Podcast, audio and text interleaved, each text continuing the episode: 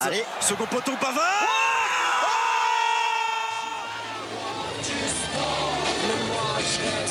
Accélère. Oui, il va aller la chercher. Il va y avoir du sport. Alors peut-être. La Britannique est en train de taper Pavard. Mais moi je reste tranquille. Il va y avoir du sport. Je crois qu'après avoir vu ça, on peut mourir tranquille. Bonsoir à tous et bienvenue dans ce nouvel épisode de Il va y avoir du sport. On est très content de vous retrouver. 15 jours d'absence, c'était vraiment long, comme le nombre d'actions de Dembélé sans qu'il marque au PSG. On a une belle équipe ce soir avec un mélange d'expérience, de nouveau aussi. Je vais commencer à ma gauche par Maxime, notre Strasbourgeois préféré. Comment ça va, Maxime ? Salut Bissama, bah écoute moi ça va, j'ai pas vu l'Alsace depuis longtemps mais ça va. Ok, bah on aura l'occasion de parler peut-être d'un Alsacien tout à l'heure dans notre premier sujet. Je vais passer sur celui qui revient. Non, il était là sur les deux premières émissions mais il est de retour aussi pour cette troisième émission. Comment ça va mon Fab ? Très bien, hello les passionnés. Bah oui, troisième titularisation, donc ouais. Je crois que je lâche pas, hein, je vais peut-être rester. Hein. Et Fab, il est vraiment chaud bouillant parce qu'on va faire un gros bilan tennis tout à l'heure, donc il a à peu près un grimoire de notes pour nous. Je dis pas, là, je suis chaud là. Donc voilà. Vous pouvez aller aux toilettes et revenir d'ici 10 minutes, ça sera bien. On va avoir un beau débat et puis on a un petit nouveau autour de la table qui s'est greffé au dernier moment, mais on est très content qu'il soit avec nous ce soir. C'est Jean-Louis. Alors Jean-Louis, je te laisse te présenter en quelques mots et on est très content que tu sois avec nous. Ben, en quelques mots, déjà bonsoir à tous, merci de l'invitation. Je suis un passionné sport dans son ensemble, évidemment j'ai des petites spécificités plus que d'autres et j'ai hâte de contribuer à l'émission et de mettre ma petite touche quoi, perso. Ah ben, super. On est très content que tu sois avec nous. On va attaquer donc de suite avec les news, une première partie des news, donc qui dit news dit jingle.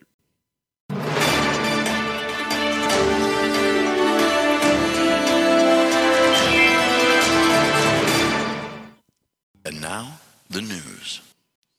Alors on va commencer par une grande nouvelle, c'est la victoire sans appel de l'équipe de France de football contre Gibraltar hier sur un score qui pourrait être un score de rugby, 14-0. J'ai plus les buteurs en tête, je sais qu'Mbappé a mis un triplé, doublé de Giroud, Fofana, doublé de Coman, dans le désordre. But de Klaus, premier but de Zaïre-Emery qui malheureusement y a laissé sa cheville. But de Rabiot. Les deux Alsaciens, Klaus et Fofana. Les deux formés au Racing Club de Strasbourg ont marqué. C'est bien. Non, c'est bien. C'est grosse info. La petite touche Strasbourg. L'info, c'est la blessure de Zaïre-Emery qui sera indisponible jusqu'à fin d'année 2023, d'après ce qui a été dit. Record de buts. L'ancien record était contre l'Azerbaïdjan, 10-0. Ouais, 10-0, ouais. 95. Voilà. À noter que Gibraltar a joué quand même 70 minutes à 10, donc déjà que c'était difficile pour eux. L'info, on prend, c'est que la France prend la tête du classement FIFA devant l'Argentine. Voilà, première depuis 2001. Et ils la garderont si, évidemment, ils gagnent leur dernier match contre la Grèce. Voilà, devant l'Argentine, ça ne nous donnera pas une troisième étoile, mais bon, c'est toujours ça de prix. Ça fait plaisir quand même. Voilà. Autre chose à dire sur ce match où on passe à la suite ? Non, il a fallu un match contre Gibraltar pour que Dembélé marque un but. Tout à fait. Donc, bel exploit. On espère que Paris jouera Gibraltar bientôt pour qu'ils puissent en faire de même. Voilà. Bon, il joue Strasbourg dans 2 semaines, non ? Ouais, ça devrait aller. Ouais. Sochaux fait quoi en ce moment ? Sochaux est plutôt bien placé en national, mais on est loin. Mais... 15e, 16e, c'est ça ? Bien placé pour vous ? 5e, 6e. Parce que tu commences à me banner dès le départ. Parce que Fabien est de Franche-Comté à la base. Donc on est voisins normalement au départ, mais comme vous voyez, Franche-Comté avec les Eurockéennes et le FC Sochaux. Donc on a les loisirs qu'on mérite peut-être. Jean-Louis, quel club de foot, toi, tant qu'on y est ? Je suis né à Paris, j'ai grandi à Paris, donc je fais dans du grand classique. Je suis supporter du PSG. Ouais, t'aurais pu dire le Paris FC. J'aurais pu dire le Paris FC. L'Atlético, si vous voulez. J'aurais pu dire. Non, mais j'ai deux clubs. J'ai le club de sang, parce que je suis né à Paris, et le club de cœur, mais ça fait très très mal actuellement, c'est Manchester United. Et c'est très très compliqué. Mais je comprends. On fait avec. Ah, c'est compliqué tous les jours. Ouais. On passe à la deuxième info, une info rugby, pour varier, c'est le retour de Bernard Laporte sur le terrain, puisqu'il va occuper la place de directeur du rugby, ce qui est la place d'entraîneur, puisqu'il va remplacer Philippe Saint-André. Début de saison difficile pour Montpellier, je crois, qui est avant-dernier de top 14. J'ai pas pu regarder le classement, mais en tout cas, ça va pas très fort. Donc on va avoir une association Mohamed Altrad, Bernard Laporte, qui n'est pas une association inconnue, puisqu'on rappelle que Altrad était le sponsor équipe de France. Est une association de... Non, mais cela ne nous regarde pas. Et malgré notre faible audience, j'aimerais pas avoir une plainte pour diffamation. Ça pourrait nous faire connaître, par contre. Oui, pourquoi pas. Donc voilà, donc ça va être... Après, Bernard Laporte en tant qu'entraîneur, c'est quand même un palmarès, c'est quand même un statut. Donc ça pourrait être efficace, quoi. Voilà. Maxime voulait rajouter quelque chose. On peut se poser la question, en combien de temps est-ce qu'il prendra la porte. Tout à fait. Eh ben, peut-être que pour d'autres, ça sera plus rapide que prévu. Après, il devient nouveau directeur du rugby. Hein. C'est pas lui l'entraîneur. Il y a un nouveau staff qui arrive avec Patrice Colazo notamment. Ah d'accord, ok. Donc, ouais, lui, il va gérer vraiment... Enfin, il est directeur sportif, quoi. Quand on connaît un peu Bernard Laporte, je pense qu'il sera pas loin du terrain. Voilà. Il sera pas très loin du terrain. Voilà. C'est le Olas sur rugby. Ouais, ça va le démanger un peu, quoi. Dans le style, ouais, je pense. Dernière news et qui va nous permettre de basculer sur le premier débat, le premier sujet du soir, c'est la fin de la saison tennis et notamment les Masters à Turin. Fabien, est-ce que tu as le score en direct de Sinner Djokovic ? Tout à fait, il y a 6-3, 4-2 pour Djokovic, hein, et Sinner se bat encore pour sauver un deuxième break, donc on s'oriente vers un nouveau titre de Djokovic au Master et son 7e titre de la saison. Ouais. Donc, et justement, on va basculer sur un point tennis, c'est notre premier gros sujet de la semaine et on va en parler de suite.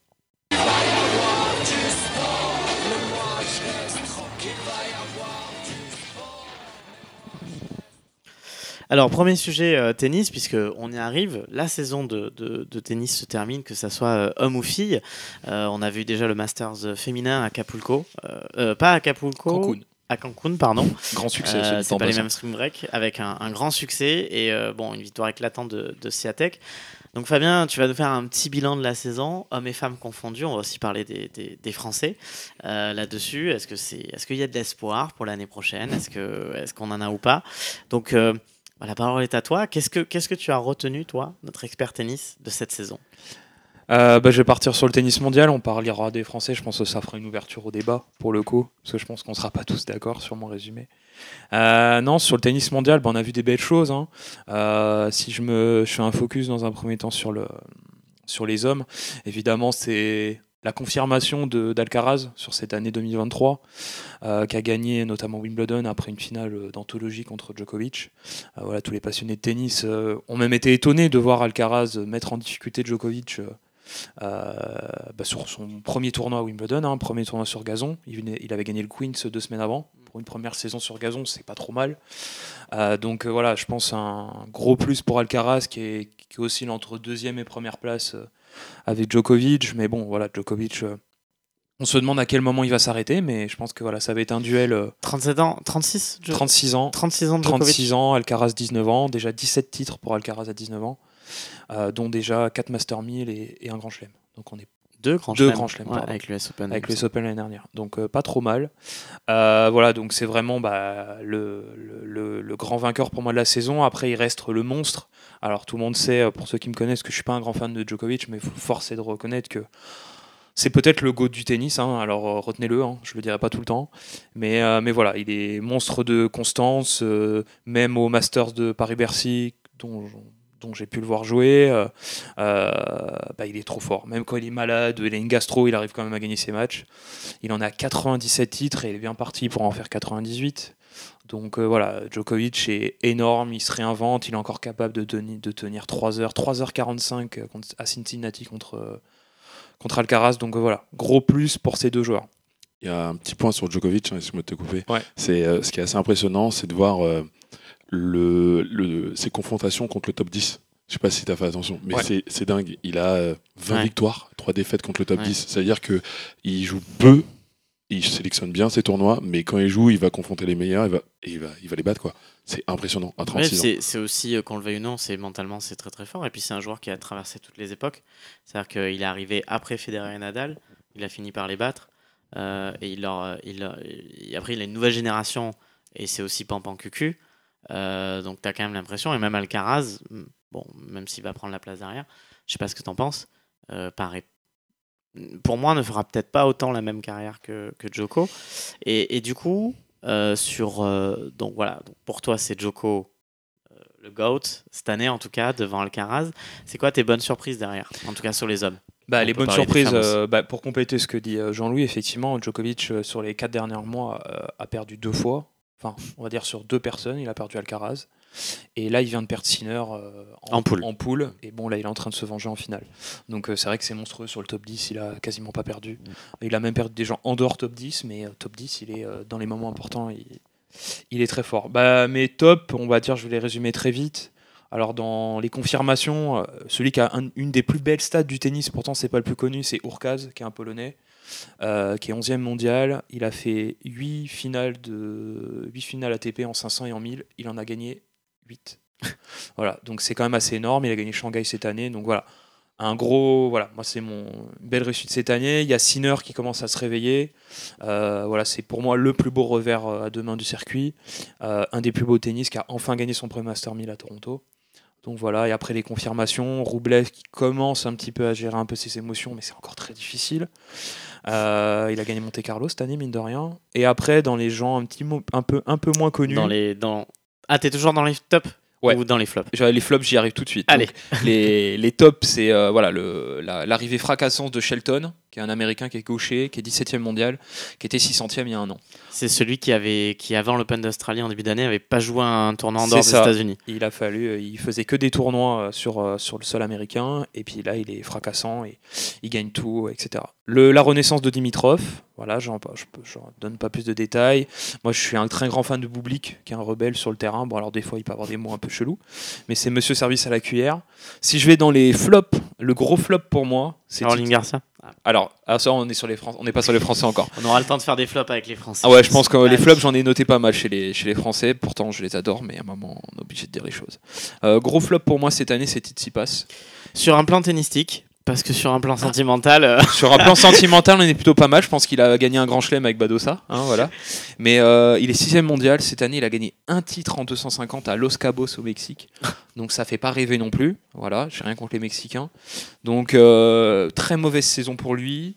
Après, en négatif, il y a Oje Aliassim. Ouais, sur Tsitsipas, je voulais rebondir parce que...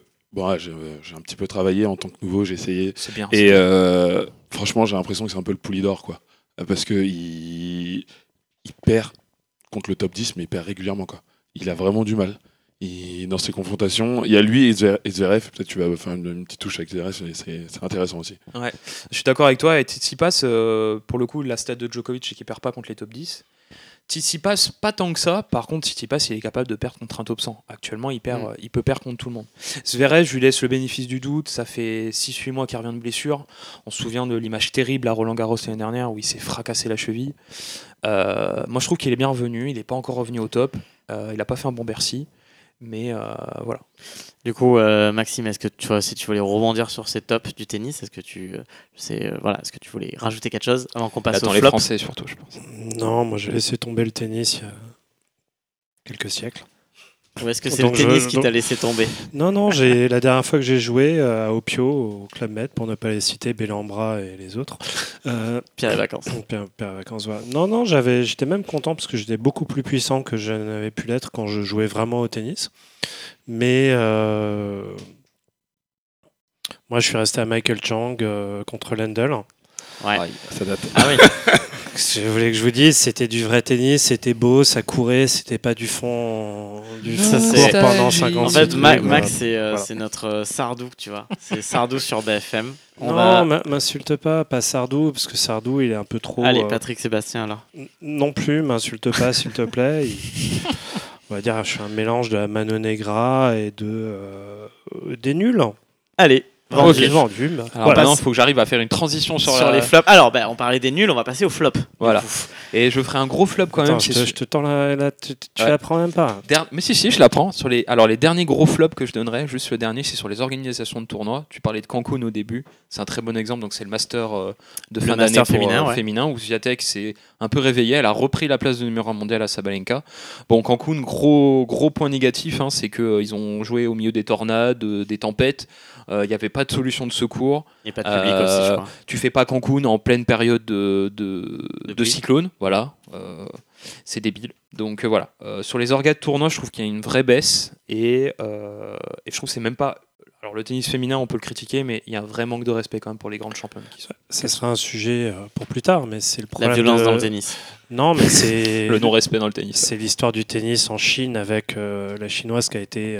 Oui, c'est vrai. Ouais. Dont je ne me souviens plus du prénom, je m'excuse. Du nom, je m'excuse. Chang, simplement.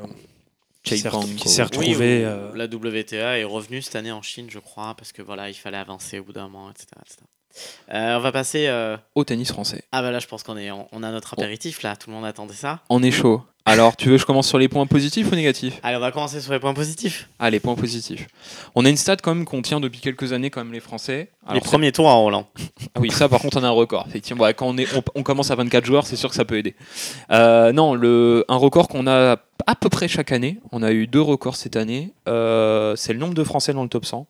Il y a 12 Français dans le top 100, qui est, c'est la meilleure nation représentée dans le top 100. Donc, on a une constance, on n'a pas des très grands joueurs. Ils sont de la 88e à la 100e place. Non. Alors, effectivement, on est très dense entre 50 et 100, je te l'accorde. Mais on a quand même 12 Français dans le top 100. Donc, quand même, point positif. Autre point positif, pour moi, quand même, il y a... Alors, c'est à l'inverse du tennis féminin français, il y a une relève qui arrive quand même chez les hommes. C'est-à-dire qu'on a quand même une génération 2004 qui tape à la porte. Voilà, on a Arthur Fils qui est 36e et on a Van Hache qui est 66e. Donc voilà, ils ont 19 ans, ils arrivent. Donc moi, j'y vois vraiment, et je suis pas mal, même les joueurs sur Challenger, il y a une génération de garçons qui arrivent et je suis vraiment pas inquiet pour le tennis français masculin. On a aussi Hugo Humbert. Bon, on peut parler de Manarino qui finit meilleur français, mais bon, effectivement, c'est que Adrien, les gros voilà. Big up, effectivement, c'est alors parce qu'on l'aime tous, c'est le retour de Monfils. Alors, il va pas durer encore 4 ans ou 5 ans, mais le retour de Monfils dans le top 100 qui fait toujours plaisir, c'est un showman. Gasquet à 37 ans qui continue quand même à nous faire rêver, même si on sent que il joue en souffrant. Et effectivement, le gros big up, c'est pour Humbert qui fait une super saison et qui finit 20e et numéro 1 français, et surtout Manarino. À 35 ans, qui gagne 3 titres ATP, et il a quand même une stat qui est quand même assez affolante, c'est le 4e joueur de l'histoire à gagner 3 titres à plus de 35 ans. Les 3 qui sont devant lui, c'est Federer, Nadal et Djokovic. Après, c'est pas trop mal. Après, c'est peut-être pas les mêmes titres. Voilà. Je suis le rabat-joie de service. C'est pas les mêmes titres, mais à 35 ans, se renouveler, être capable de gagner 3 titres à plus de 35 ans, quand on connaît les difficultés du sport de haut niveau, c'est pas mal. C'est pas des ATP 500 ou des Masters 1000, je te l'accorde. Mais c'est plutôt pas dégueu. Et corrige-moi, mais c'est surtout, c'est pas la première fois qu'il fait autant de titres sur une saison. Ah oui, c'est son record aussi. Ouais, donc ça veut dire c'est à la fleur de 35 ans, je sais pas, mais dans sa carrière. Oui, c'est sa meilleure saison. C'est la meilleure saison. Je pense qu'il y a quelqu'un qui a 35 ans autour de cette table et qui se voit dans la fleur de l'âge. Oui, j'ai 35 ans. Et Manarino avait cette fâcheuse tendance à, je crois qu'il était sur, avant ses 3 titres, il était sur 6 ou 7 finales et 7 défaites. Donc pour le coup, c'est plutôt pas trop mal. Et je finirai sur un dernier point positif, et après on va enchaîner sur le négatif, je crois qu'on va se faire plaisir. On a eu le record de victoires en Challenger, donc c'est la division 2 du tennis, où on a gagné 26 titres sur une saison. Voilà, notamment Corentin Lestienne, qu'on a gagné 3, Blanchet, Jacquet, des petits jeunes comme Boudet. Je vois Maxime qui rigole. Mais... Oui, nous sommes les vainqueurs des seconds couteaux, c'est ça qui va dire. Ouais, mais les challengers sont aussi les antichambres, hein, pour beaucoup de joueurs. L'Etienne dans le top 100. L'Estienne, je suis désolé si j'écorche son nom, est assez jeune aussi. Donc, alors Corentin Lestienne, non, c'est plutôt un vieux. Ok, bah, moi je perds. Non, mais Blanchet ou Jacquet, ils ont 21 ans. Mais je crois aussi qu'il y a une stat sur les challenges. Je crois qu'il y en a 6 tournois qui ont été gagnés par des U21, quoi. Ouais. Ça veut dire que c'est donc. Ouais, ça peut faire relève. Oui, c'est vraiment. Tu t'arrives pas dans le top 100 si t'es pas capable de gagner des challengers. Voilà, on va être honnête. Après, il y en a qui arrivent jamais à passer le cap. En tout cas, voilà, sur les. Et c'est une question qui peut se poser. On est très fort depuis des années sur les challengers. Les Français en gagnent beaucoup, mais quand on passe à la strate suivante, ça suit pas. Donc ça, c'est un vrai sujet. Effectivement. Sur les flops, c'est parti. Eh ben, mon gros flop, c'est le tennis féminin. Voilà, français, c'est une catastrophe. Il n'y a eu aucun titre cette saison. Alors, je ne veux pas compter les titres secondaires, mais déjà, il n'y en a pas eu beaucoup, je crois. Il n'y a seulement, alors là, ça va changer ce soir, parce qu'il y a la jeune Paris qui remonte dans le top 100, mais il y avait seulement 3 Françaises dans le top 100. Aucune dans le top 15, parce que Caroline Garcia, et c'est mon deuxième flop, elle a fait une saison catastrophique, parce qu'elle n'est pas capable de se réinventer. Elle frappe sans réfléchir, désolé pour toi Caro. On a la disparition de Kiki Mladenovic. Ah oui, mais elle est 252e. D'accord. Même en double, où elle était une des meilleures du monde avec Timea Babos, elle ne gagne pas un match. Donc voilà, pour moi, il n'y a pas de renouvellement. Il n'y a pas de jeune espoir pour suivre un peu l'actualité du tennis. Alors, il n'y a aucune fille. Il y a celle qui était russe, qui a été naturalisée. Oui, mais elle a 14 ans. Je pensais qu'elle était. Alors, oui, tu as Gracheva, effectivement. Ouais, je parlais de Gracheva et pas de Andreeva. Mais qui est 40e mondiale. Ouais. Voilà, bon, après, il y a toujours le débat des naturalisations. Cette jeune fille s'entraîne à Cannes depuis ses 15 ans. Mm. Bon, moi j'y vois pas d'inconvénient personnellement, mais c'est pas ça qui va nous trouver une nouvelle génération. Il faut se réinventer dans l'organisation parce que le tennis féminin, c'est une catastrophe. C'est une catastrophe. Mais concernant Garcia, tu penses pas que c'est vraiment psychologique, vraiment juste cette année et que l'année prochaine ça. Mais c'est purement psychologique. De toute façon, à ces niveaux de jeu, l'année dernière. Elle nous a fait rêver pendant 2-3 mois où elle avait un tennis offensif et un mental de ouf. Et c'était hyper agréable quand elle fait la finale à l'US Open. C'était juste magique. Mais là, le problème, c'est qu'elle n'est pas capable de se réinventer, d'avoir un second style de jeu. Parce qu'elle frappe aussi fort que l'année dernière, mais tout sort de 3 mètres. Alors après, on attaque le grand débat et je vais parler filles et garçons. On en a parlé en off. Est-ce qu'aujourd'hui, le problème, il n'est pas réellement psychologique. On parlait de Djokovic tout à l'heure, qui est un monstre et qui l'a toujours été, puisque depuis son adolescence, c'est un monstre mental, comme l'était Federer, comme les Nadal. Aujourd'hui, et d'ailleurs on en parlait, puisque tu as fait, je crois, une interview avec Moki Tennis d'un jeune qui est aux États-Unis, où les joueurs français qui ont des bourses dans les universités, qui y vont, sont très appréciés pour la technique, la qualité de frappe. Mais par contre, mentalement, sur la rigueur, sur la capacité d'entraînement, sur la grinta, tout ce qu'on peut dire sur l'idée de laisser tes reins sur le terrain, là c'est beaucoup moins le cas. Et on sait que le tennis est un sport qui demande beaucoup d'ambition. Moi c'est ce que je constate depuis des années. Et ça se voit dans le tennis féminin. Parce que le problème il n'est pas là, il y a la formation, mais il y a aussi la grinta et l'envie d'en vouloir. Alors je pense qu'il y a deux choses. Sur le tennis masculin, pour commencer, je pense qu'effectivement, il y a un problème de travail. Je pense que beaucoup travaillent... Enfin, c'est malheureux, mais ceux qui sont entre 50 et 100, ou allez, 100 et 200, il y en a, je connais, ils sont très travailleurs, mais ils n'ont pas le talent. Mm. Mais il y en a qui vont y arriver. Voilà, Fils, il a du talent, il a le physique, il est bien accompagné, il vient de... Bah, du coup, on a changé de capitana parce que Grosjean a rejoint l'équipe d'Arthur Fils. Donc je pense qu'il y a un problème de travail, et je le vois effectivement avec les interviews que j'ai fait avec les joueurs qui sont aux États-Unis. Bah, ils arrivent et ils sont très surpris parce que techniquement, effectivement, les Français ont toujours eu une très belle technique, ça a toujours été reconnu. Le tennis français a une belle technicité, par contre, effectivement, ça manque de travail. Et il y a des fédérations qui sortent moins de champions, mais par contre, ils vont plus loin parce qu'au final, ils bossent 10 fois plus. Et je suis d'accord avec toi, c'est l'aspect mental. Et Djokovic a ce plus par rapport à d'autres, il en parle un peu, c'est que il a connu la guerre, mine de rien. Il a connu la guerre en Serbie. Ses parents l'ont connu, il a eu des histoires, donc il s'est forgé un mental au départ. Et c'est un bosseur, voilà. C'est un énorme bosseur, il fait beaucoup de travail, j'en parlais un petit peu, il y en a qui font de la sophrologie, de la méditation, il y a un gros travail mental, voilà. Et je pense que ça, en France, on a une des plus grosses fédérations, les plus riches, et on se repose sur nos acquis, je pense. Max, je te voyais hocher la tête, tu voulais réagir peut-être ? C'est pas que en tennis, le problème du psychologique. En France, on est des grands penseurs, mais on n'a pas compris que la psychologie du sport était très importante. Teddy Riner est suivi par une psychologue depuis très très longtemps. Vous imaginez Teddy Riner lui dire « Ouais, j'ai peur ci, j'ai peur ça ». En France, quand vous dites « Ah ouais, mais j'ai peur », c'est mal pris. Et le tennis, pour avoir côtoyé les terrains de tennis, c'est très élitiste souvent. C'est très...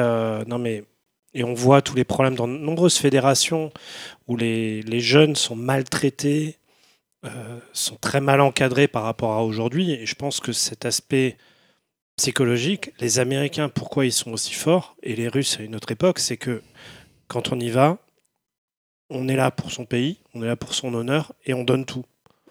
En France, et c'est ce qu'on disait avant le début du podcast, on est des beautiful losers. Ouais, mais bon, on a perdu, mais j'étais là.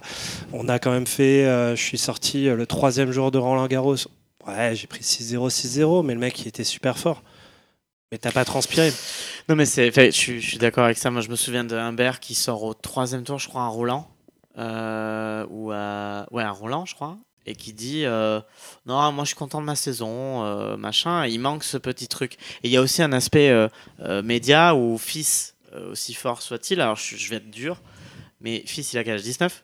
19. Ouais. Ok, au même âge, Alcaraz, il y a déjà un grand slam. Alors on peut dire, oui, mais Alcaraz, c'est un génie. Il y a quand même il y a un retard, c'est-à-dire qu'on a un jeune de 19 qui est un espoir pour moi à rentrer top 10. On a déjà des joueurs qui sont en avance. Et on en a parlé, moi, ce qui est difficile pour moi de l'extérieur, prenons les très grosses fédérations Australie-Américains, ceux qui ont des grands chelems, j'enlève les Anglais, et ils ont eu Andy Murray, c'est que nous, en 70 ans d'histoire, d'art moderne, on a Yannick Noah qui est une légende du sport français, mais pas du tennis international, parce qu'il a autant de grands chelems qu'un Marin Cilic ou un Del Potro.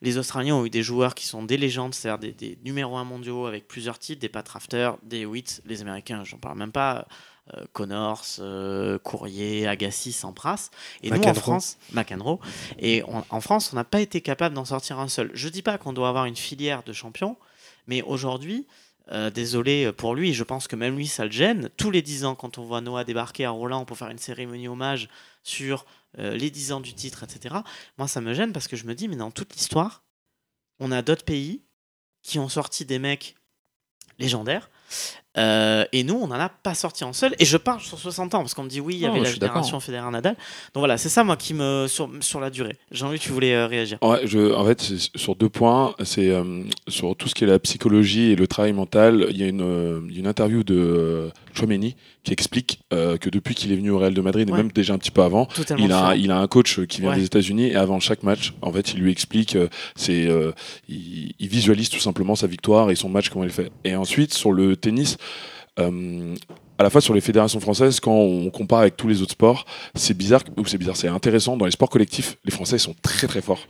Et dès lors que c'est un sport individuel, bon, à part Teddy Riner qui sort, ou quoique dans le judo, ça performe énormément. Il y a quand même Martin Fourcade, il y a beaucoup de disciplines peut-être plus olympiques où on a quand même des grands champions. Olympique, aussi. Mais dès lors que c'est une discipline qui n'est pas olympique, et donc en gros le tennis, quoi, qui est vraiment un sport mondial, ben, t'as l'impression qu'il y a ce plafond de verre où soit t'es trop vite starifié. Et peut-être que tu te contentes de ce que t'as. T'as aussi le côté et juste après je laisse le côté ce que tu disais concernant j'ai oublié. Ah bah voilà, du coup Max, tu as c'est le bug du soir. Non, mais je trouve en tennis, le bon exemple, c'est ses pères qui passaient son temps à gueuler et à dire on pourrait faire 3 heures aussi. Non, mais c'est le meilleur exemple de c'est une star en France. Le mec n'a jamais rien gagné, le mec se fait sortir à tous les premiers tours, le mec a un comportement horrible, et on en fait une star, et on l'interviewe, et on fait machin. Non mais après ça, il fait partie des showman un peu bad boy, on en a d'autres, hein. Par exemple Kyrgios, alors il a fait une finale de Grand Chelem quand même, mais Kyrgios il n'a pas gagné grand chose et il a adoré. Mais je suis d'accord avec toi, on devrait pas les mettre sur un piédestal. Après je te rassure, Benoît Paire est un idole pour beaucoup, mais aussi une des pires références dans le tennis. Donc il est vraiment aimé ou très mal aimé. Puis, non mais il a rien. Enfin moi, sa carrière tennistique, c'est... Il y a une demi de Master 1000, je crois. Il y a très longtemps. Voilà. Oui, mais après, tu vois, le problème du tennis ou des sports individuels, c'est... Alors c'est malheureux, mais on ne retient... Et peut-être parce que j'en fais beaucoup, mais on va ne retenir que les titres. Et que les titres que les titres au tennis. On va pas forcément retenir les moments d'émotion. Tu vois, moi je considère qu'il y a des moments d'émotion. Tu vois, Gaël Monfils, je prends l'exemple de Gaël Monfils, quand Gaël Monfils il va partir, tout le monde se souviendra de Gaël Monfils, alors qu'il n'a pas gagné de grand chose. Mais après, son gars c'est pareil, Gasquet c'est pareil. C'est un regard, franco-français. Non, c'est-à-dire je suis pas certain. C'est-à-dire que je trouve que, je vais être un peu dur, mais quand on voit les moyens de la Fédération française de tennis, et moi je parle parce que c'est un problème d'orga, ça on est d'accord. Non mais voilà, mais on peut mettre ça sur dire, je suis d'accord, il y a eu Federer, Nadal, enfin il y a eu des monstres qui ont tout attrapé. Mais ça ils ont tout attrapé. 90, 80, et en fait quand on voit sur les 50 dernières années les moyens de la Fédération française de tennis et le nombre de titres rapportés, mais même sans grand chelem, ça je me dis mais on a un grand chelem et on a 6 finales. Tu vois ? Alors chez les féminines, c'est un peu Bartoli un grand chelem, Mauresmo numéro 1 mondial et deux grands chelem. Mauresmo est une légende du tennis mondial. Pour voilà. Bah oui, même Bartoli qui a gagné un grand chelem. Sauf erreur de ma part, l'ancienne directrice de la Fédé faisait 500 000 € par an. Ouais, alors ça c'est encore un autre sujet parce que c'est pas la... Moi ça m'a choqué qu'en tant que directrice d'une fédération, elle gagnait 500 000. Mais c'est pas la pire pour le coup. C'est impressionnant. En fait, c'est pas si choquant si tu rapportes avec le nombre de licenciés. C'est pas si choquant. Ouais, mais c'est aussi les résultats. Enfin, le profit, aussi, le profit. Une entreprise, t'es payé sur le profit. Là, le profit du tennis. Ah, oui, non, mais je suis d'accord. Après, c'est encore un autre sujet. Il y a une dernière partie, et j'avais vu ça, et je trouve que c'est intéressant, sans rentrer dans des prises de position sociales. Ce qui était intéressant, je crois que ça peut se retrouver, c'est un article du Monde. C'est que le tennis, déjà, en termes d'accessibilité, le tennis, c'est des clubhouse. Ça a toujours été vu comme un sport de riches, entre guillemets. Et beaucoup de gens disaient, mais emmenez le tennis dans les quartiers, dans les banlieues, allez chercher des jeunes qui sont morts de faim, comme on en voit dans le foot et d'autres sports, et là on aura des champions. Ils le font aux États-Unis. Et le tennis, c'est un sport de col blanc. Alors là, je prends une métaphore sociale, et c'est vrai qu'effectivement, il y a une part de la population qui n'a pas accès au tennis, à tort ou à raison, parce que le tennis a une vision, comme j'ai dit, de clubhouse, de polo blanc, de Lacoste, tu vois ce que je veux dire. Et c'est vrai que l'idée, c'est si demain on emmène plus le tennis dans les quartiers populaires, je pense qu'on a un ensemble de gamins qui sera peut-être plus compétiteur, qui aura plus la hargne que, je fais un gros cliché, que des fils de bonne famille qui finalement au bout d'un moment feront un choix d'études ou des choses comme ça, tu vois ce que je veux dire. Mais je suis d'accord avec toi, mais ça je pense que c'est une vision du tennis d'il y a 20-25 ans, parce que autant te dire, et on va faire un cliché social, à part les Américains où il y a des joueurs noirs, quel autre pays présente des joueurs de classe sociale noire ou d'origine maghrébine ou j'en sais rien, hein. C'est la France. Gaël, mon fils, il vient de Pantin, voilà, d'une cité chaude. Donc, je ne suis pas tout à fait d'accord avec ça, me baladant un petit peu dans la région parisienne. Je suis d'accord avec toi, cette image est restée d'élitisme et de col blanc, comme tu dis. Mais moi, je le vois quand même autour de moi. Alors, c'est peut-être pas assez, ça je te l'accorde, peut-être que cette histoire de mort de faim. Mais je pense qu'on fait beaucoup plus de choses dans le social. Il y a beaucoup plus de joueurs de couleur, d'origine sociale et de classes sociales différentes qui ont accès au tennis. Je te l'accorde, à Paris ou dans les grandes villes, ça reste un sport très cher. Et ça, c'est un gros problème qu'on a par exemple par rapport au foot. C'est qu'au foot, même les petits clubs, ils vont financer la saison des petits. C'est un groupe co. Quand tu es au tennis, si tu n'as pas de moyens, tu n'as pas d'accompagnement. Et c'est ça qu'il ne faut pas oublier dans le tennis. C'est que, alors à la limite, enlevons, comme disait Max, moins de sous pour les grands dirigeants, mettons plus de sous dans les associations et dans les clubs pour qu'ils aillent financer des cours à des jeunes espoirs de quartier ou pas de quartier. Et là, je pense que ce sera le cas. Mais on en sort. Hein. Je croise plein de joueurs de tennis, de couleur ou de classe sociale.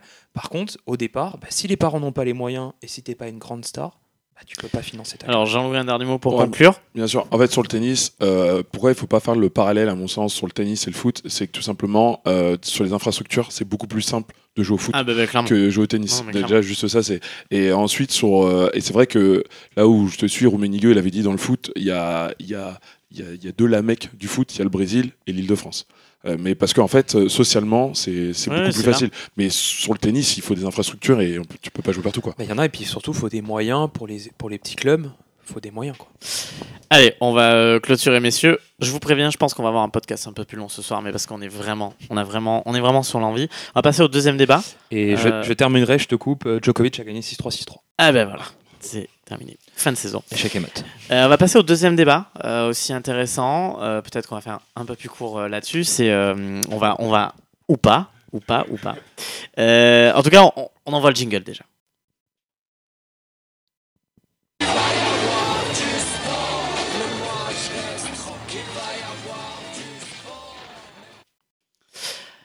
On va avoir un podcast un peu plus long, mais c'est pas très grave en tout cas sur cette partie. Deuxième sujet, aussi on a fini par parler société. Bah vas-y, fais comme chez toi. Lui, il m'a bougé ma perche. Ah non, je sais pourquoi. Voilà, je sais pourquoi. Concentre-toi sur ton débat. Très bien.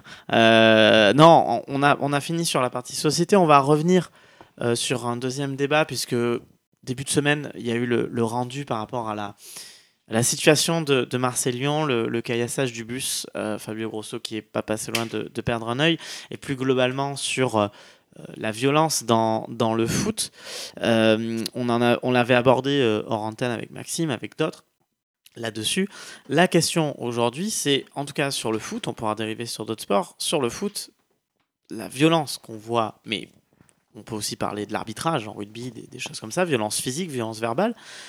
Est-ce que pour vous, on va commencer par le foot, ça va pas dans le bon sens, ça va dans le mauvais sens par rapport à ces violences, et quel est le mot à dire ? Max, je sais qu'on en a beaucoup parlé, toi qui fais des déplacements de supporters, Qu'est-ce que, je sais que tu as un avis là-dessus, qu'est-ce que tu en penses pendant que Fabien est en train de nous faire une préparation technique?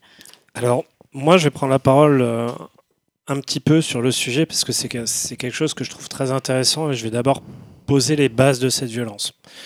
Aujourd'hui, on parle de foot et de violence et je pense que c'est une erreur. Pourquoi ? D'abord, je vais vous parler des origines de cette violence qui expliqueront pourquoi on en voit. Et je vais aussi faire un petit retour sur l'historique, très rapide, et après certaines solutions, mais ça sera dans la discussion. On a un docteur ce soir. Aujourd'hui, les origines du sport, c'est déjà la violence du sport en lui-même. Le foot, certains diront si c'est un sport de contact, mais pour moi, c'est pas un sport de contact. S'il y a des fautes, c'est qu'il y a des excès d'engagement, et donc ça crée une tension. C'est la première tension, c'est le jeu en lui-même qui va créer cette tension et le public va la ressentir. Donc ça va se ressentir, première chose. La deuxième chose, ça va être les rivalités. Le foot, c'est une équipe contre une autre. C'est souvent une rivalité qui va être sportive. On va dire l'OM contre Lyon aujourd'hui. C'est sportif parce que OM et Lyon... Comme c'était OM PSG avant, voilà. Ouais, OM PSG, c'est un peu la capitale et la province. Et ça a été créé en 93 par Canal. Ouais, par Canal, ouais, tout à fait. Ouais. Saint-Étienne-Lyon, on peut peut-être dire aussi, je pense. Ouais, Saint-Étienne-Lyon. Historiquement, c'est peut-être plus Saint-Étienne-Lyon et par rapport à d'autres pays, on est quand même sur des derbies assez posés. Sur tu parlais des autres pays, c'est le deuxième aspect. On a des rivalités qui sont ethniques. Aujourd'hui, c'est un sujet qui a été beaucoup traité ces derniers temps, c'est l'explosion de la Yougoslavie, parce qu'il y a un gros mouvement hooligan, et les Serbes et les Croates, le début de l'explosion de la Yougoslavie, c'est un match entre, je sais même plus, c'est le bébé, enfin je connais les groupes de supporters, mais c'est le Dynamo Zagreb et le... Contre peut-être le Partizan ou les Toulons de Belgrade, ouais, probablement. Et c'est là que ça a créé, pourquoi ? Parce que c'est ethnique, c'est dans un même pays, dans une même région, différentes ethnies qui vont être l'un contre l'autre. Ethnie ou religion, hein, notamment, pour là-bas. Ethnie ou religion, tout à fait. Même ethnie. T'as chrétien pour les Serbes et plutôt musulman pour tout ce qui est croate et bosniaque. Ouais, tout à fait. Le deuxième aspect dans ces rivalités, elles peuvent être sociales. Et là, c'est souvent, on a des clubs riches et des clubs pauvres. Où là, moi, j'ai pris Boca contre River en Argentine. C'est souvent des country clubs. Inter Milan AC aussi. Ouais. L'International, qui est le club. Des immigrés, l'international, donc c'est tous les trucs, et le Milan AC qui est la bourgeoisie milanaise. Et dans le bloc soviétique, il y avait aussi tout ce qui était les clubs de la police, les clubs de l'armée, les clubs de la pompier, le club du train. Donc c'est un dynamo, le locomotive, tout ça. CSKA. Après, une des autres origines, il y a l'effet de groupe, où quand vous êtes à plusieurs, on se sent un peu plus fort. Il y a la récupération politique.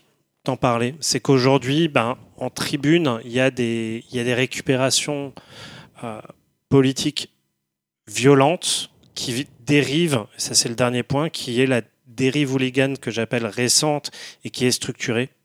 Dans le sens où avant, c'était le hooliganisme, c'était une bande de potes un peu bourrés qui vont se taper sur la gueule avec des gens en face.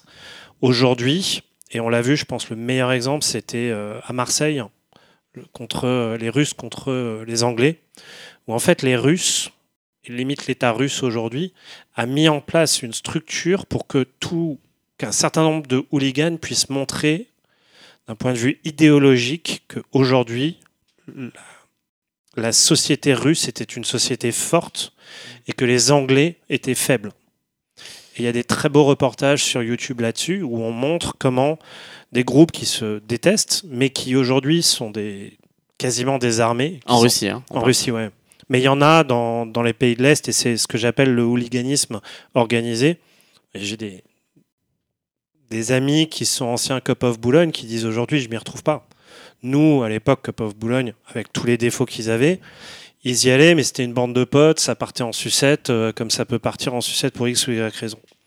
Aujourd'hui, c'est des mecs qui sont entraînés, c'est des mecs qui sont hiérarchisés, c'est des mecs qui, en fait, n'ont plus rien à voir avec le foot. Mais ils regardent même pas le match, limite, leur intérêt à eux, c'est pas le match. C'est la bagarre en forêt, c'est la bagarre dans des villages. Et en fait, aujourd'hui, donc ça, c'est les origines du mal, se rapportent au foot. Or, le foot, c'est une arène, c'est les jeux du cirque moderne, où vous avez sur 60 000 personnes, 2% de gens violents, et ça vous fait vos 300 hooligans. Aussi, je te coupe, tu me disais aussi que effectivement, le foot est une représentation de la société. Comme c'est le sport le plus en vue, effectivement, c'est mathématique, c'est de la statistique. Mais comme tu l'avais dit, on en avait dit, c'est vrai qu'on a loué, je fais une bascule sur notre sport, on loue les valeurs du rugby, qui pour moi, sur un plan de terrain, effectivement sont là, c'est-à-dire que là où le foot, le joueur lambda va critiquer la décision de l'arbitre, le carré vert du rugby est encore protégé de ça, où on a vu des mecs de 140 kilos, tu prends un jaune, le mec dit rien, il sort. Par contre, ça arrive sur une violence verbale dans le rugby où, bon, on en a parlé, le France-Afrique du Sud, voilà, mais de là à aller voir l'arbitre harceler sa famille, que le mec se prenne un déferlement de haine là-dessus, c'est pas top. Et j'étais dans le sud là cette semaine, dans beaucoup de clubs du sud, je ne dirais pas la ville, mais dans des petits clubs, il y a des bagarres. Pour l'avoir vu, j'ai un petit club à 200 mètres de chez mes parents, il y a des bagarres en amateur, il y a des mecs qui s'insultent, il y a eu un mort dans une bagarre il y a 20 ans là-dessus, donc c'est moins là-dessus. Mais du coup, on revient sur la partie question, parce que tu as posé les bases. Pour toi, est-ce que finalement c'est pas pire qu'avant mais c'est plus médiatisé, ou est-ce que quand même on a quand même une accentuation et ça va pas dans le bon sens ? Alors ça c'est le deuxième aspect de j'ai posé les bases, le deuxième aspect c'est l'historique. Aujourd'hui la violence dans le foot date, on le positionne sur la fin des années 70, le début des années 80 en Angleterre. Avec le Hazel, les trucs comme ça. Avec Thatcher. En fait, c'est le début des Coupes d'Europe où les gens commencent à voyager. Ouais, tout à fait. Donc là, on en revient à cette rivalité, soit sportive, soit ethnique, soit l'effet de groupe, la récupération moins politique à l'époque. Mais sur cette dérive hooligan où vous avez des Anglais qui voyagent, qui ont trop bu, qui font n'importe quoi. Vous avez, on défend ces valeurs, on défend les Latins contre les Anglo-Saxons. Et en fait, on voit, comme tu dis, le Hazel, moi en 84, donc j'avais 8 ans, c'était le match de ma vie. Et je l'ai vu, on disait, ouais, c'est les Anglais. Monsieur Darmanin n'était pas le premier à l'inventer. Mais moi, j'ai cette image de quelqu'un de la Juve avec une batte de baseball aux couleurs de la Juventus. J'ai cette image qui est gravée dans ma tête. Et on disait, non, c'est les Anglais. Bah ouais, mais il y a quand même quelqu'un qui est venu avec une batte de baseball noire et blanche. Après ça, il y a eu un nettoyage des stades en Angleterre. Aujourd'hui, tout le monde dit « Ah, il n'y a plus de problème ». Moi, je suis sur des groupes de hooligans parce que cette sociologie m'intéresse. Tous les week-ends, il y a des bastons en Angleterre. Dehors du stade. En dehors du stade. Oui, parce que les billets ont pris 150-170% d'augmentation. Donc ces gens-là, on reste sur l'échelle sociale. Ils n'ont pas les moyens de rentrer dans le stade. Et en plus de ça, en Angleterre, aujourd'hui, moi, on a fait le déplacement à Anfield pour voir Strasbourg. On s'est retrouvés au début, on faisait ce qu'on aime faire, chanter, tous regroupés. À la mi-temps, merci Monsieur Darmanin, un des stadiers est venu nous dire « Non, c'est une personne par place et vous arrêtez de chanter, vous restez assis. » C'est-à-dire qu'aujourd'hui en Angleterre, une grande majorité des stades, il faut rester assis. C'est l'avènement du foot, moi j'appelle ça le foot cinéma. C'est-à-dire que si tu es trop content, on te dit « Asseyez-vous ». Pour annuler, mais alors qu'avant, il y avait, moi j'ai vécu, on avait 44 000 spectateurs à Strasbourg, alors qu'aujourd'hui, on a 25 000. Après, c'est juste, c'est super intéressant tout ce que tu dis, mais sur le foot et surtout en Angleterre, le hooliganisme, il était dans les années 90, c'était un peu trop. Ça allait tellement loin qu'ils ont été suspendus de Coupe d'Europe et tout. Donc en gros, il fallait forcément contrôler. Il y a eu l'augmentation des prix, mais il y a même eu tout simplement. C'est là-bas, ils ont déjà très rapidement commencé à fliquer tout simplement, voir les caméras et mettre des amendes directement, des interdictions de stade. Je veux dire, en Angleterre, c'était. Non, mais il y a le PBA aussi. C'était. Il fallait y venir. Et aujourd'hui, effectivement, le foot anglais a cette vision. Mais en fait, il fallait y venir. Et pour revenir sur la France, parce qu'on parle de ça. Moi, je suis désolé pour nos amis marseillais, je sais qu'ils ne sont pas tous comme ça. Il y a quand même quelques clubs qui ciblent, quand même quelques villes, puisque dans le cas présent, ça ne se passe pas dans l'enceinte du stade. Il y a quand même quelques villes qui sont quand même toujours dans les mauvais coups. Et en fait, moi, ce qui me choque, c'est que sur un plan juridique, très bien. Voilà, bah, c'est en dehors du stade, donc c'est pas la faute de Marseille, de l'OM. On peut pas sanctionner, très bien. Mais le soir même, la préfète disait on va prendre des sanctions, machin. Donc là, il y a abandon. C'est-à-dire que la préfecture ne dit plus rien. Alors que pour moi, c'est on joue pas au Vélodrome, tout est délocalisé à Martigues ou à côté, et huis clos. Parce que qu'on sanctionne, que la LFP pardon, ne sanctionne pas Marseille, parce qu'ils n'ont pas la juridiction ou quoi, mais il n'y a rien. C'est-à-dire que Lyon retourne jouer là-bas, stade plein, et il ne se passe rien. Donc, on va repartir dans un truc comme ça, on va dire « Ah non, mais juridiquement, on ne peut pas, etc. » Et donc, on ne fait rien. Alors, là aussi, si je peux me permettre, c'est...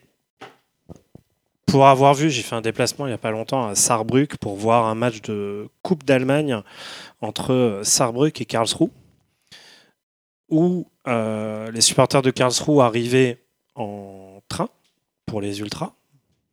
Il y avait une partie des jeunes de Karlsruhe qui étaient un peu en ville, mais tout le monde avait un point de rendez-vous. On a été encadrés par une armada de police qui nous a amenés jusqu'au stade. J'étais avec les gens de Karlsruhe parce qu'on a une amitié avec Strasbourg, qui nous a amenés. Et en fait, c'était dans le stade, c'était bouillant. Il y avait une ambiance de feu. Et autour, il y avait une présence policière qui était là. Et Sarrebruck et Karlsruhe ne sont pas les meilleurs amis du monde. Il y a eu des problèmes à la fin parce qu'il y a eu une mauvaise gestion de la police allemande. Mais en fait, en France, et on le voit par rapport à la finale de la Champions League, oui. On a dit un problème d'organisation. C'est les Anglais. Mais en fait, le problème de la violence dans le foot, en France, c'est un problème d'orga la plupart du temps. Nous, on s'est retrouvés en sortie de déplacement à ne pas comprendre pourquoi on avait Robocop en face de nous. Et ça crée une tension. Et si en plus, il y a une tension en face sur des gens qui ont perdu, qui ne sont pas contents, qui ont peut-être trop bu, bah, ça va jouer. Ça va jouer parce que c'est bête et c'est nul. Mais c'est mal organisé. Il y a très peu de psychologie. Après, il faut qu'il y ait des groupes de supporters. Alors, je ne parle pas forcément de Strasbourg, mais on peut prendre le contre-exemple positif des supporters de la tribune de Toulouse, là, qui est parti à Liverpool. J'avais vu une interview, et ils ont dit « Nous, on veut montrer le bel exemple des supporters. » Et en fait, ils sont 3, 4, 5 encadrants. Mais c'est aussi l'intelligence collective. Ils les cadrent, voilà, c'est une intelligence collective. Ils les cadrent, et au final, on a vu des vidéos. Et même le club de Liverpool a salué l'organisation et le respect des supporters toulousains qui ont chanté dans la ville. Et il n'y a pas eu de problème, tu vois. Jean-Louis, tu voulais... Ouais, je voulais rebondir sur ce que tu disais concernant... sans stigmatiser Lyon et Marseille, mais ce qui est assez intéressant. Fais-toi plaisir. Non, c'est que les Parisiens. Non. Alors, je rigole. Non, blague à part. C'est que avant tout déjà, je suis un gros amoureux du foot avant d'être supporter de Paris. Mais vraiment, c'est-à-dire que moi, je supporte toutes les équipes, bon, à part une, mais je supporte toutes les équipes et Marseille, je supporte Marseille. J'ai pas de mal. J'adore Marseille. J'adore. C'est pas un problème. Mais ce que je voulais revenir, c'est bizarrement dans les clubs comme Lyon et Marseille. C'est la place des supporters dans le club. Et ils ont une place très importante. Ouais, trop importante, je pense. Trop, très. Après, ça, c'est. Il y a aussi, à Lyon, trop, pour le coup. Non, ouais. Mais il y a aussi Longoria qui se fait. Mais comme. Qui sont agressés. Avec l'histoire de c'est Soft Winner, je crois, avec limite des groupes de supporters qui ont la main ou pas, qui font l'appui et le beau temps. Là, à Lyon, par exemple, Tony Parker qui revient dans l'organigramme, les supporters disent on n'en veut pas. Mais en fait, alors, de manière très. Un peu libéral, c'est pas votre argent. Enfin, vous avez mis 0€. Alors oui, vous venez supporter, mais vous avez mis 0€ dans le club. Et de deux, quelle est votre expertise administrative ? Non, mais c'est ça. C'est-à-dire qu'il y a un pouvoir. Cahuzac à Nice, hein, et on peut le l'avoir. Max, il y a quand même un pouvoir des supporters aujourd'hui qui devient un peu trop. Pour moi, il y a un équilibre qui est perdu. Je vais juste revenir sur Toulouse, parce que Toulouse a montré une très belle chose, mais Toulouse a aussi un dark side. Mais comme tout le monde, on est d'accord. Après, sur le poids des supporters dans les stades, il faut savoir qu'il y a une minorité de gens pour qui le match du week-end, c'est la vie. Qu'aujourd'hui, le football est en train de devenir un business et que ça enlève beaucoup de l'âme des gens. Après, tu prends Marseille et Lyon, les clubs le veulent bien, hein. Nous, à Strasbourg, je vais parler de ce qu'on parle. On a, je ne sais plus, 6 ou 7 associations de supporters qui sont chapeautées par la fédération. On a une fédération des supporters de Strasbourg. On a une personne qui fait le lien entre le club et les supporters, qui est un ancien capot des UB. Et en fait, on discute. Et on a des lettres qui partent, et on a des échanges. Le président, il en fait ce qu'il en a envie d'en faire. Alors oui, les supporters qui sont certains un peu basiques, ils ne comprennent pas pourquoi il fait ses choix. Ils ne peuvent pas. Mais Lyon, si Aulas, il fait ses choix, il vire Genesio parce que le public lui a dit que, c'est sa gouvernance. C'est comme un président qui veut faire plaisir à tout le monde et qui donne des aides à tout le monde. C'est pas pour ça qu'il y a de la violence. Il fait plaisir, mais il a des menaces aussi, hein, faut pas les oublier. Hein. Ouais, mais là, ce cas-là, il était quand même un peu spécifique, parce que quand tu regardes, il y a une tendance actuellement, c'est que les supporters parlent aux joueurs. Ils leur demandent de venir. C'était surréaliste. Ouais, à Lyon, c'était surréaliste. C'est surréaliste. Et les joueurs, même si les résultats sont pas là, se font fouetter sur la place publique par des personnes. Et d'ailleurs, il y avait je disais dans les commentaires sur l'équipe, des gens qui disaient, mais moi j'ai fait des déplacements de supporters, il y avait des capots, des chefs de tribune qui connaissaient pas la compo du jour. Et ça existe aussi, en fait. Et donc, ça devient politique. Quand tu vas à un match, quand t'es capot, t'es pas là pour le terrain, t'es là pour mettre l'ambiance. Oui, mais du coup, tu prends pas la parole après le match pour dire que les joueurs ont mal joué, si tu as pas vu le match. Alors, pour l'avoir vécu, le match le plus extraordinaire, un Rennes, un mercredi soir, où on perd 3-0, mais en fait le score, c'est juste, on se fait rouler dessus et c'était un enfer. On avait atteint un moment où nous, supporters, alors moi j'ai fait que Paris-Rennes un mercredi soir, mais il y en a qui se tapent 14 voire 16 heures de bus parce que c'est leur passion, qui arrivent, qui disent les gars, nous ce qu'on vous demande c'est de mouiller le maillot, parce que ce qu'on voit c'est que les gars, vous gagnez 150 000 à 600 000 par mois. À Strasbourg, 600 000 non, non, on n'a pas, on a personne. Ouais. Mais non, mais tu prends Lyon. Et tu regardes les mecs, t'as l'impression qu'ils n'ont pas transpiré. Et quand t'es supporter, tu te dis, mais attends, mais moi, je donne tout. Et vous, les gars, mais vous crachez sur notre honneur, parce que j'en reviens à la base. C'est ce côté, c'est nos couleurs, c'est nos valeurs, c'est qui nous sommes. Le club représente les gens. Moi, c'était très intéressant ce débat, vraiment. Mais c'est sur la genèse aussi. Je voulais faire un petit point sur la genèse, sur ce qu'est le foot et ce que ça représente, et pourquoi en fait on arrive à du fanatisme et plus du supporterisme et des fans. Et encore en France, on n'est pas tellement fanatique. Quand on voit les gens qui vendaient des voitures, les Argentins, pour aller voir la finale à Rio avec la Copa, par exemple. Et pourquoi ? C'est parce que il y a un petit peu d'économie, mais tu sais, quand t'as une crise financière, t'as une crise économique, après t'as une crise sociale. Et en France, on sait tous actuellement, la crise sociale, pour certaines personnes, elle est présente. Et il y a une interview du Cage de Rasso qui expliquait pourquoi le foot génère autant d'espoir. Il disait que c'est le seul sport, un des rares sports où en gros c'est pas forcément le meilleur qui gagne. Mais je dis pas que le delta peut être un petit peu. C'est vraiment l'équipe peut être sur un match. Voilà. Le petit pousset, l'expression qu'on entend tout le temps. Et donc ça veut dire que quand tu mets un combo de crise sociale, en même temps tu génères de l'espoir, ça génère chez les gens un fanatisme. Je veux dire, ils ont une adhésion, mais plus. Pour eux, c'est leur vie. Moi, pour donner une petite anecdote, et c'est là où j'ai commencé à prendre du recul sur le foot, c'est quand j'avais 16-17 ans, Manchester gagnait tout le temps. Mon été gagnait tout le temps. Et quand il gagnait pas, mais j'étais mal. Mon week-end, il était horrible. Et vraiment, je me dis, mais comme tu l'as dit, j'ai pas mis d'argent dedans. Les mecs, David Beckham, il me connaît pas. Personne me connaît. Mais je suis complètement. Bah, je suis sûr qu'il va écouter le podcast. Ouais. J'ai complètement. Et donc, il faut se dissocier. Et malheureusement, on n'y arrive pas dans le foot. Mais je comprends le fanatisme. Mais tu vois, c'est ce que tu disais. Il y en a qui ont fait des déplacements, etc. Je peux comprendre la frustration. Je finirai parce que je crois que. Ouais. Je comprends la frustration des supporters. Mais je vais rester bateau. Et un peu ce que disait Yannick, c'est qu'à un moment, il y a un mot qui reste dans ma voix, je vais me faire vieux sur ce thème, c'est l'éducation. C'est qu'à un moment, c'est con, c'est du business, mais ça reste du sport. Donc à un moment, sauf si le club est tenu par une coopérative de supporters, ce qui est le cas par exemple pour Sochaux en partie, je peux comprendre. Barcelone. Ouais, je peux comprendre à la limite que les. En partie, pas tout ou partie. Là, je peux comprendre à la limite que les supporters aient un droit de regard supérieur et puissent intervenir et interagir directement avec les joueurs. Sinon. Je suis désolé, oui, ça reste un sport, mais ça reste du professionnel et des entreprises. Et comme disait Yannick, à un moment, c'est pas les supérieurs ne sont pas les employeurs. Donc les joueurs, ça fait chier, mais ils leur doivent rien. Alors un dernier mot, Max, pour conclure. Alors, Parce qu'on était sur la violence en elle-même, en dehors des aspects plus business.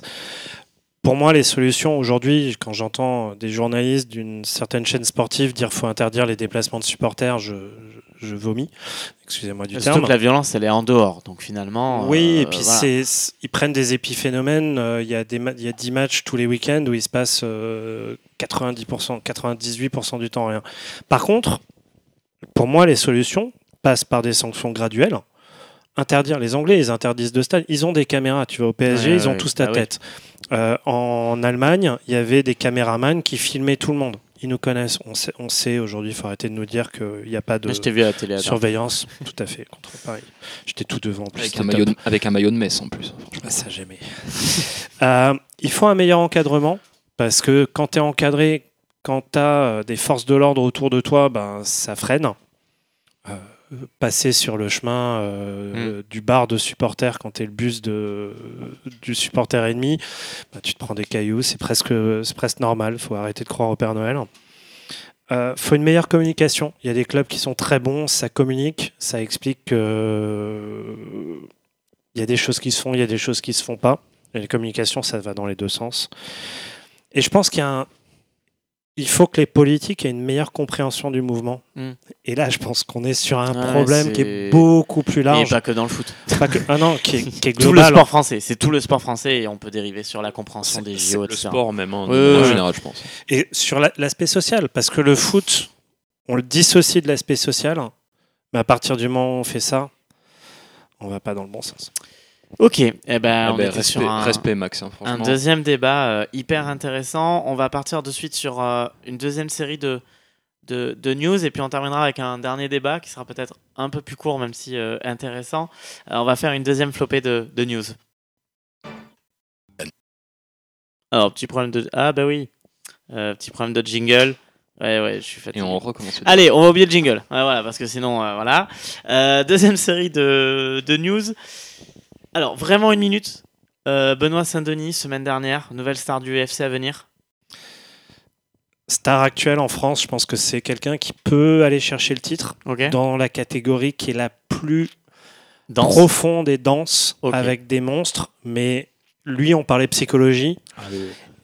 Lui, il a été préparé à faire la guerre. Il fait la guerre. Il a fait la guerre, lui. Et puis, on a quand même Benoît Saint-Denis. On a aussi Patrick Bobigny, Franck Lélila qui va sûrement intervenir. Voilà, si vous avez là, c'est une blague géographique. Il fera son one-man show demain à Bobigny. Tout à fait. Deuxième info, on passe sport mécanique. Alors, c'est Di Giannonino qui est vainqueur du Grand Prix du Qatar en MotoGP et Bagnaia, l'Italien, qui se rapproche de, je pense, son deuxième titre.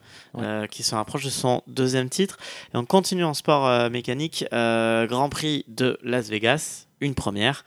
Ça va être la bascule vers le dernier débat. Victoire de Verstappen. Voilà, 57e victoire. Qui du coup s'impose devant Charles Leclerc et Pérez. À noter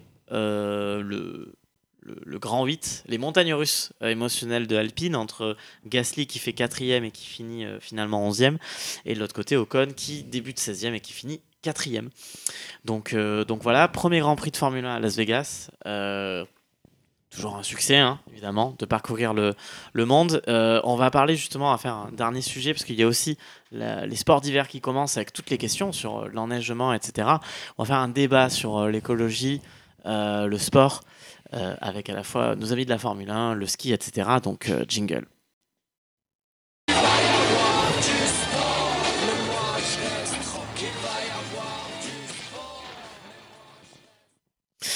Le jingle a marché cette fois.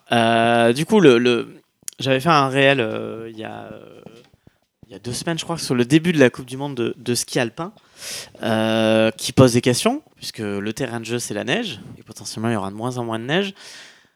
J'avais vu une chronique à Quotidien d'un humoriste suisse qui revenait sur Zermatt. Je crois que c'est ça, la station de ski. Il disait Zermatt, c'est pour la Suisse. Donc c'est vraiment que c'était très friqué avec... Pour avoir été d'aller 2-3 fois à Zermatt, c'est exceptionnel, mais c'était il y a 30 ans et aujourd'hui j'ai plus les moyens du tout d'y aller. Ok, et sur Zermatt où ils étaient en train de creuser dans le glacier pour faire passer la piste de ski, on parlait de la Formule 1 qui toujours a un grand choix des déplacements, puisque un coup je vais au Japon, après je vais à Las Vegas, après je vais au Brésil, donc super. Du coup, est-ce que aujourd'hui, sport et écologie, c'est compatible en termes de déplacement ? Et c'est quoi pour vous l'avenir du sport si on veut le concilier avec l'écologie ? Fab, tu lèves le doigt, donc je t'écoute. C'est gentil, je suis très scolaire. Ça fait un peu mine de rien, ça fait un peu suite à tout ce que disait Maxime. Faut que ce soit déjà un choix et un souhait géopolitique. Voilà, déjà tout d'abord. En Europe, je pense, alors peut-être que je suis naïf, en Europe, je pense qu'on essaye de faire certaines choses. Par contre, évidemment, on est rejoint encore au problème. Pour moi, c'est l'environnement business. Voilà, quand on voit que l'Arabie Saoudite qui va accueillir les Jeux d'hiver, qui vont accueillir les Jeux d'Asie en 2036, je sais pas, où il n'y a jamais de neige. Alors, il peut faire -2, -3 dans certaines zones de l'Arabie Saoudite, mais il neige pas. Voilà, comme on a eu les JO à Pékin. Voilà, les JO à Pékin où il n'y avait pas de neige et ils ont dû créer totalement des zones avec du canon à neige. Voilà, je pense que déjà, il faudrait une décision géopolitique mondiale, mais qui n'est déjà pas faite à l'échelle écologique. Les accords de Kyoto que quasiment tous les pays ont signés, les plus gros pollueurs qui sont la Chine et les États-Unis n'ont pas signé. Alors, ils ne l'ont même pas signé pour le coup. Si, les Américains, je crois qu'ils l'ont signé, mais ils ne le respectent pas en tout cas.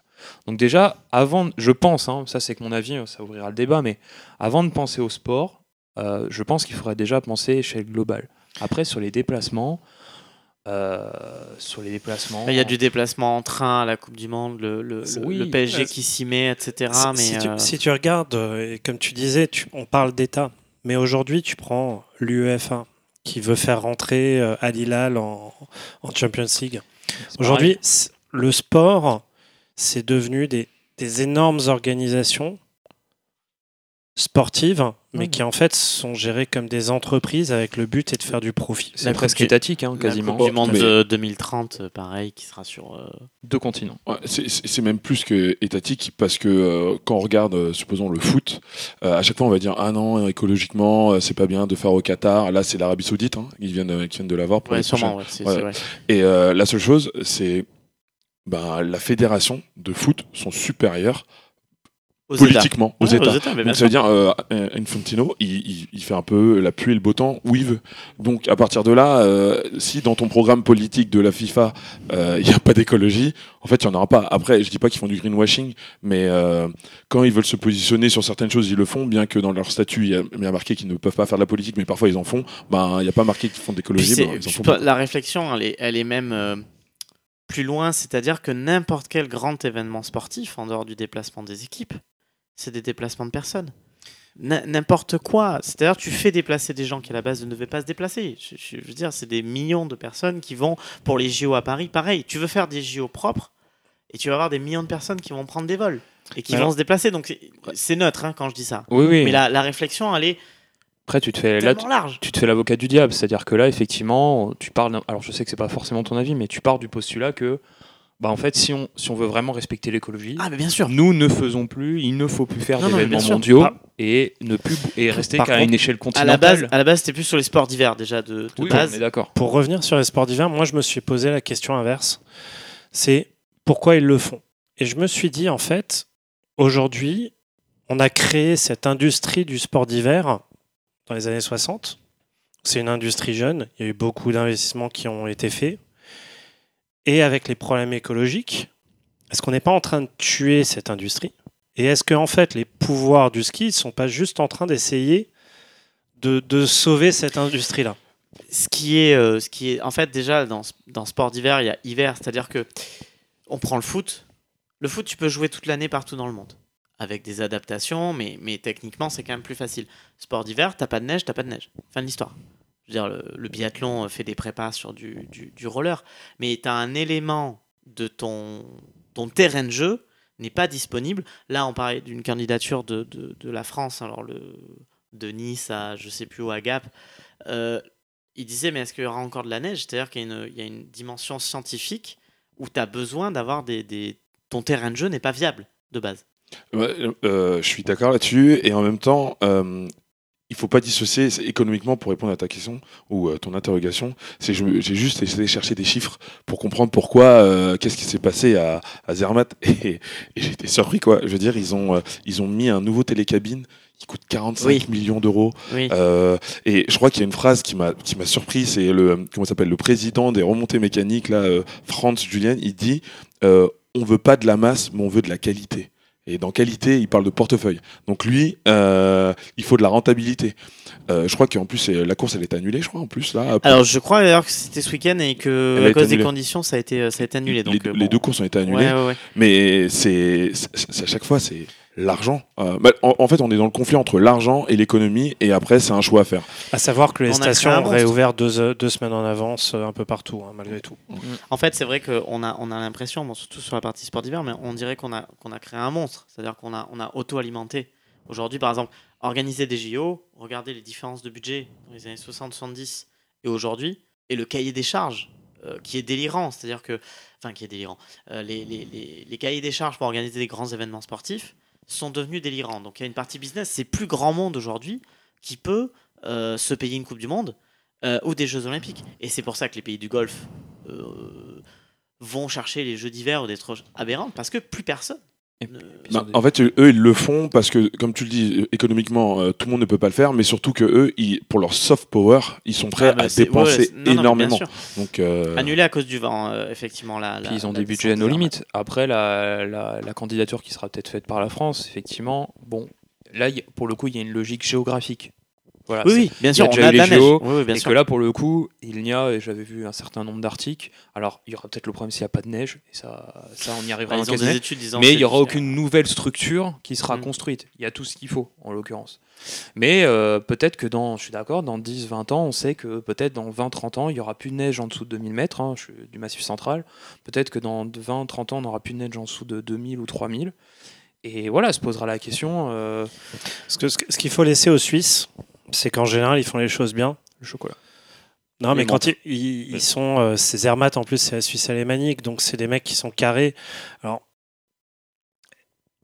avoir l'impact de découper le glacier pour mettre un remontante, mais comme tu dis, ça va coûter tellement un bras que c'est fait pour la clientèle de Zermatt. Et ceux qui vont à Zermatt, ils ont des moyens. Non, mais il faut juste se dire, j'ai regardé un petit docu, c'est la traversée, elle dure 8 minutes, c'est 249 €. Ouais. C'est pas pour tout le monde. Hein. Ouais, non, mais je pense qu'on sort de base vraiment de questions d'écologie. Mais effectivement, la question, elle se pose. Je pense que le sport, ou en tout cas les grandes institutions qui font du cash, sont les plus gros exemples de greenwashing. C'est-à-dire que d'un côté, alors les deux sont pas forcément liés, mais la FFF promeut les déplacements en train, bon, pour les trucs de moins de 3 heures, très bien. Et de l'autre côté, la FIFA fait une Coupe du Monde sur 2 continents. Sur le principe que oui, mais vous comprenez, 2030, 1930, c'est le centenaire. Dans ce cas-là, on fait une Coupe du Monde en Uruguay et on leur donne les moyens plutôt que d'aller faire sur 2 continents. Après, c'est pas forcément un problème écologiquement. Je crois que c'est l'euro où ils ont fait comme ça, où en fait ils ont laissé les groupes au même endroit, et donc en gros ils jouaient limite sur le même stade. C'est plutôt, après j'ai pas vu l'organisation, mais ça serait plutôt à partir des 16e, parce que déjà il y aura plus de clubs. En fait, il n'y a que les 3 matchs d'ouverture qui seront dans les 3 pays originaires du sud. Donc enfin, je comprends. Mais si tu fais du Mexique, Canada, États-Unis. Oui, voilà, bah celle-là, oui. Il y a du 4000 bornes entre chaque truc. Mais sans parler d'un autre aspect qui est aussi récupération des joueurs là-dessus, parce que qu'on le veuille ou non, même si ça s'est bien amélioré, un transport, c'est un transport. Donc il y aura aussi peut-être une question, on sort de l'écologie, il y aura une question équité sportive. Si tu joues à Vancouver et que ton 8e, 5 jours après, on t'envoie le jouer à Mexico, tu vas le sentir passer, en fait. Donc voilà, quelques heures de vol. On sort là-dessus. Et puis l'altitude. Ouais. Sur cette partie. Donc pour vous, finalement, il y a c'est une vraie question, mais tout, nos institutions... Voilà, c'est ça. Avant tout, c'est un problème institutionnel, étatique... Sport business. C'est le sport business, le problème. Et je pense qu'aussi, il faut que ça soit les sportifs eux-mêmes. Bien sûr. C'est eux qui doivent lancer, parce que Panturo, il disait qu'il n'y a pas été, parce qu'il préfère s'entraîner aux États-Unis. Mais je pense que derrière tout ça, c'était un peu un boycott, quoi. Il y a un skieur aussi norvégien qui était... alors, j'ai plus son nom, mais qui était vu comme la future grande star du ski mondial, qui a décidé d'arrêter sa carrière pour être en adéquation avec ses valeurs écologiques. Je vais essayer de vous retrouver son nom discrètement. Voilà, dans l'idée de dire, et je ne sais plus quel athlète aussi avait décidé de ne pas se déplacer en Australie pour une compétition, c'était une Britannique, disant que voilà, elle ne voulait plus prendre l'avion et ça n'allait pas avec, avec son... lifestyle. Ces idéologies. Merci. Après, comme d'habitude, il ne faut pas que la société parte qui fasse noir directement blanc. Si des gens on arrive à nuancer, à réduire les émissions, les transports, le but n'est pas d'arrêter. Enfin, ça me paraît totalement dérisoire, mais si on réduisait... Est-ce que c'est compatible ? Mais déjà, à l'échelle locale, regarde, on a eu l'exemple du rugby. Ils ont affrété des trains, ils ont adapté les trains au TGV pour les équipes, ça s'est très bien passé. J'ai lu des articles, les joueurs ont dit il n'y a aucun souci là-dessus, on était sur des horaires décalés, il n'y avait pas de problème. Tu vois, déjà à l'échelle locale, si on fait ça, en plus en France, on peut le faire. On a un réseau ferré qui peut être un peu, des fois problématique, sans pour la SNCF, mais on a le mérite d'avoir ces possibilités-là. Ouais, c'est Lucas Bratten, skieur norvégien de 23 ans, donc je suis sur un article du Monde, annonce sa retraite. Alors, sur fond de conflit avec sa fédération. Mais il y avait eu aussi des épisodes là-dessus. On va conclure. On a fait une très belle émission, donc je suis très content qu'on ait eu ces trois débats. Moi, perso, je commence un peu à fatiguer. mais voilà, on a... Il n'a rien dit de la soirée, il est fatigué. Ouais, mais c'est la concentration. Pour une fois, on a pu parler, c'est bien. C'est la concentration de vous donner la parole. De nouveau, il a géré, hein, Jean-Louis. Il avait bossé son dossier. Hein. Ah non, mais c'est... Super première de Jean-Louis. Il a sorti un article de 1852, il est allé aux archives de Paris. Jean-Louis, c'est notre Zaïre-Emery à nous, tu vois, c'est vraiment la sensation. J'espère que je ne vais pas sortir blessé. Alors, en termes de ressemblance, je ne sais pas où t'en es là, mais... Ouais, pas trop 17 ans, le jeune homme. Désolé, mesdames. On aurait pu dire sa vidant, mais on espère qu'il ne va pas s'arrêter à une sélection là-dessus. On va conclure sur cette partie-là. Un dernier mot sur un des trois sujets du soir, messieurs ou pas. Faites l'amour, pas la guerre, la violence, ça ne sert à rien. C'est beau. Fabien, sur le tennis français, faites des revers, pas la guerre ? Faites des revers, pas la guerre. Non, il y a toujours de l'espoir dans le tennis français. Il faut quand même les soutenir. Jean-Louis, tes impressions sur cette première ? Bien mieux que je l'avais imaginé. J'ai cru qu'il allait dire bien mieux que les deux premières à but, je suis là. Bien mieux que je l'avais imaginé. Bien accueilli, c'est parfait, c'est top. J'espère une prochaine fois. Et pour finir, en tout cas, finir moi, c'est... le sport, il faut surtout pas dissocier le sport de la passion et surtout de ses origines. Et on pourra en discuter vraiment des origines profondes du foot qui sont vraiment très intéressantes. Mais il faut pas dissocier. Et à partir de là, c'est un peu compliqué. Et puis on est en mode drop mic. J'arrête là. Ok. Du coup, voilà, je vous remercie pour cette belle émission. Merci à toi. J'espère que ça vous plaira, ça vous aura plu à écouter. Dernière chose, je repasse un mot. Movember, ça continue, parce que vous ne voyez pas, mais j'ai encore la moustache. Et je rappelle que vous avez jusqu'au 30 novembre, fin novembre, pour aller sur la page Instagram, il va y avoir du sport, et liker la publication qui est épinglée. Pour chaque j'aime sur la publication, c'est 1 € qui sera reversé à l'association Movember. On en est à 25 j'aime, donc n'hésitez pas à faire tourner. Et voilà, je m'engage à faire un don le 1er décembre par rapport au nombre de j'aime. Le million. Continuez, et Yannick sera sous le pont Alexandre III dans quelques mois. Alors, je me réserve le droit de défiscaliser, arriver à un certain montant quand même. Non, mais voilà, sérieusement, merci à vous. Une bonne semaine. Et nous, on se retrouve normalement la semaine prochaine pour une nouvelle émission.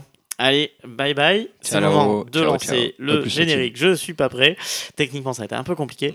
On se dit à la semaine prochaine. Et bye bye à tous. C'est